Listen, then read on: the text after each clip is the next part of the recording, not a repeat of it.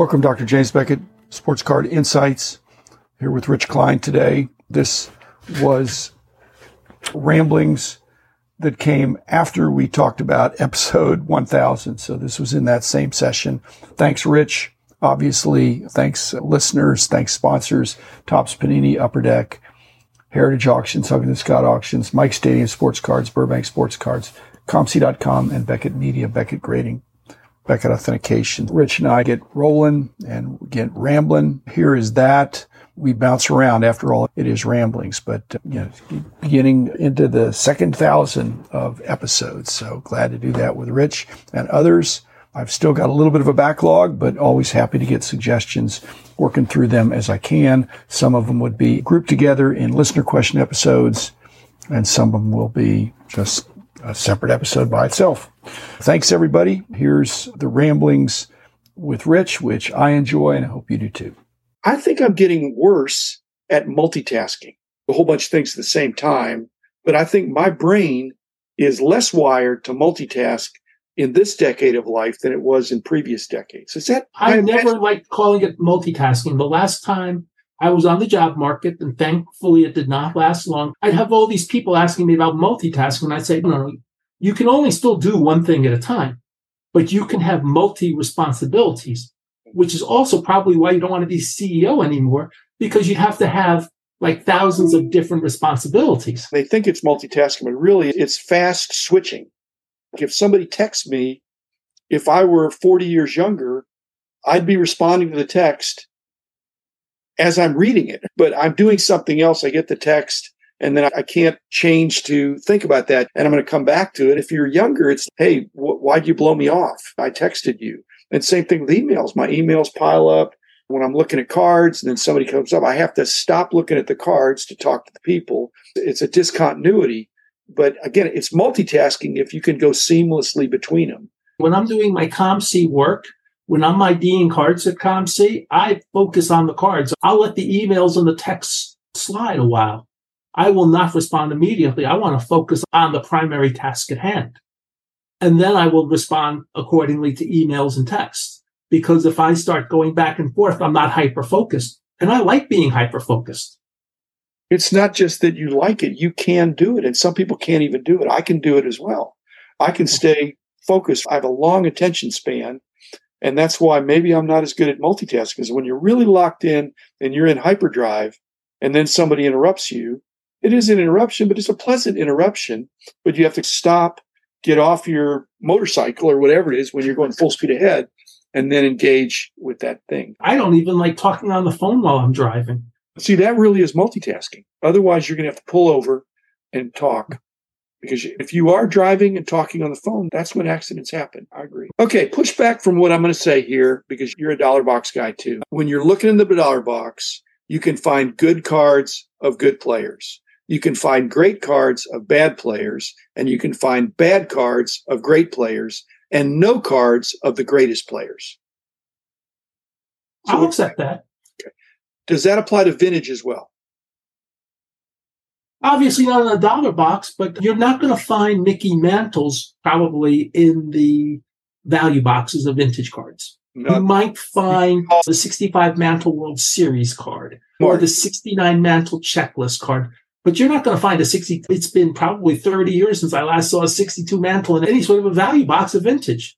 They're all going to be in the showcase because your Mickey Mantle in poor to fair condition now is a $150 card. You will never see certain cards in the value box in vintage. But you could see certain players, say an 83 Kmart. You could find right. in there that could be in a dollar box. But card number 318, 62 Topps Good memory. That random in action card. Action card number eight. People are not going to be fooled. Or even the 67 Topps checklist cards and things like that that have the little insert of players. Those you might get because they could be marked or they could be creased. The value isn't so high. You might lesser, get.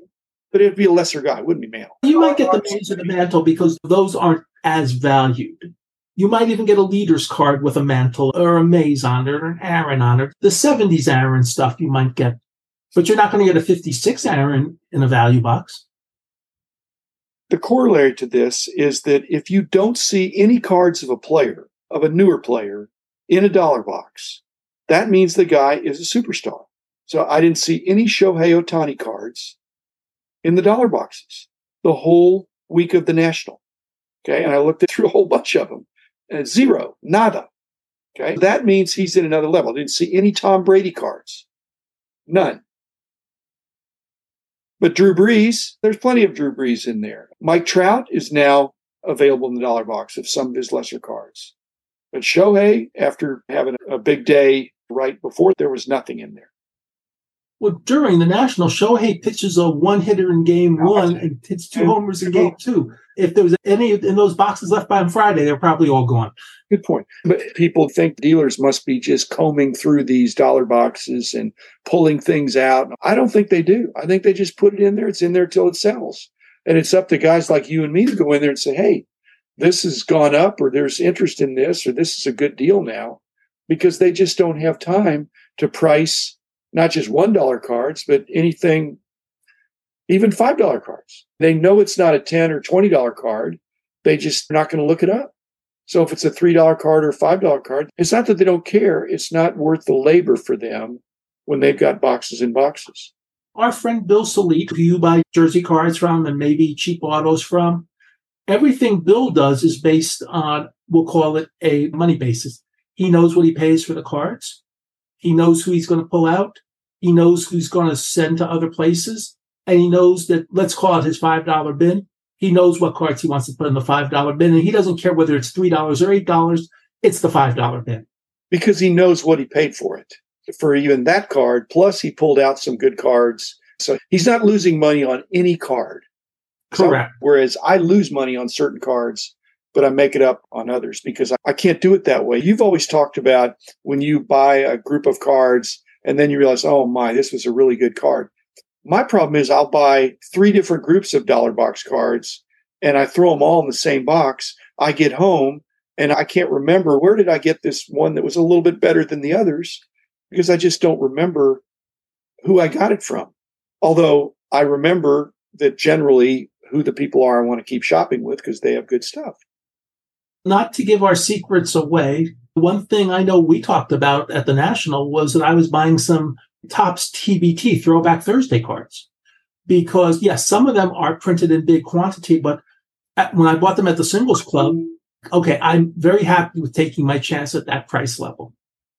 You oh, know, and I knew they were decent. Whether or not the pricing, I know there's a more limited supply on a lot of those cards than your base cards. Okay, now if they were numbered, which many of them are not. I didn't see numbered versions of those to know to go for that. But there are color variations. And if I just haven't studied it, because Topps has a lot of color variations where one color variation is like one per pack. And then one of them is one per box. Then some of them are more difficult than that. I'm trying to find low supply cards. And those TBT cards, I, they really looked interesting to me, but I'm not going to get the base it's not a base in one sense, but I'd like to get the tougher variation of the color. I'd love to get the tougher variation. If they make twelve hundred of the card, I'm perfectly happy with it as a fifty cent card if it's a better player. A lot of them don't have a big print run. They looked cool. I really like. They are cool. And the other problem we have is that, and this happened a lot. They had this huge run. You probably saw them of Panini Instant, and they're cards that are one of five hundred or one of three hundred but singles club has 50 of each guy. And you're thinking, now what's going on here? But they might still be tough. They just have a large quantity of them. And so when I see a large quantity of something in a singles box, I think maybe that's easier than I think it is. When in reality, maybe they bought a collection that had that cornered. A lot of people who buy those cards direct the Topps now, the Topps living, the Panini instant, they will buy, we'll call it 20 different runs yeah. because they may get a couple autograph cards and some numbered cards in that, and then they don't worry about the base cards. It's the same thing what's going on with unopened packs. They get their hit and they say, okay, I got my hit. It's a good card. All right, I don't need these base cards. Yeah. And yes, there are base cards in Panini Instant of which they make up 300 of. Which is really a good card. Trying to collect that player, then that's a good card. I don't have time to do it because I'm busy merging in what I bought but at some point, I need to take a time out and sharpen the saw, try to figure out what did I pass on that I shouldn't have passed on, and then look it up. And like we're saying, these uh, throwbacks, I need to figure out did I mess up on that? What are the colors I need to get? Or these Panini instants? Is it totally by the player? And these Topps Now things, is it by the player? Or if it's an earlier number, there's no substitute for knowledge. By the way, it's not just me. Our former Beckett teammate Gabriel Haro also bought a bunch of those TBT cards from the singles club. And- I was sitting next to him. But you know what? When I'm sitting next to somebody, even somebody I know like Gabe, we're passing the time. And occasionally I'll show him something I picked out and vice versa. But it's a solitary thing. I'm not trying to think, hey, Gabe, if you see, I can't explain, hey, Gabe, if you see any of these, pull them out for me, because he'd probably want them to, and vice versa. If somebody's looking, I tell them, look, Harrison Bader went to my high school. If you see the Yankee card of him, just pull those out for me. It's not a matter of even being rude. We were talking about focus. You want to focus on the task in front of you. You want to maximize your time at the value boxes and you want to be the best you can. There were a couple cards and I really haven't even unpacked. You're much ahead of me on that. And there's a few cards I know I bought during the show that may or may not be tough cards. I said, I don't remember this photo. I just want to buy it. And if I'm wrong, it's 50 cents or a dollar. Yeah, but if I bought something that's wrong, which I try to do that occasionally, then I will learn more from the mistake. And that's why I should have gotten some of those TBTs, because if I would have brought them home, I would have realized, hey, these are good and these aren't.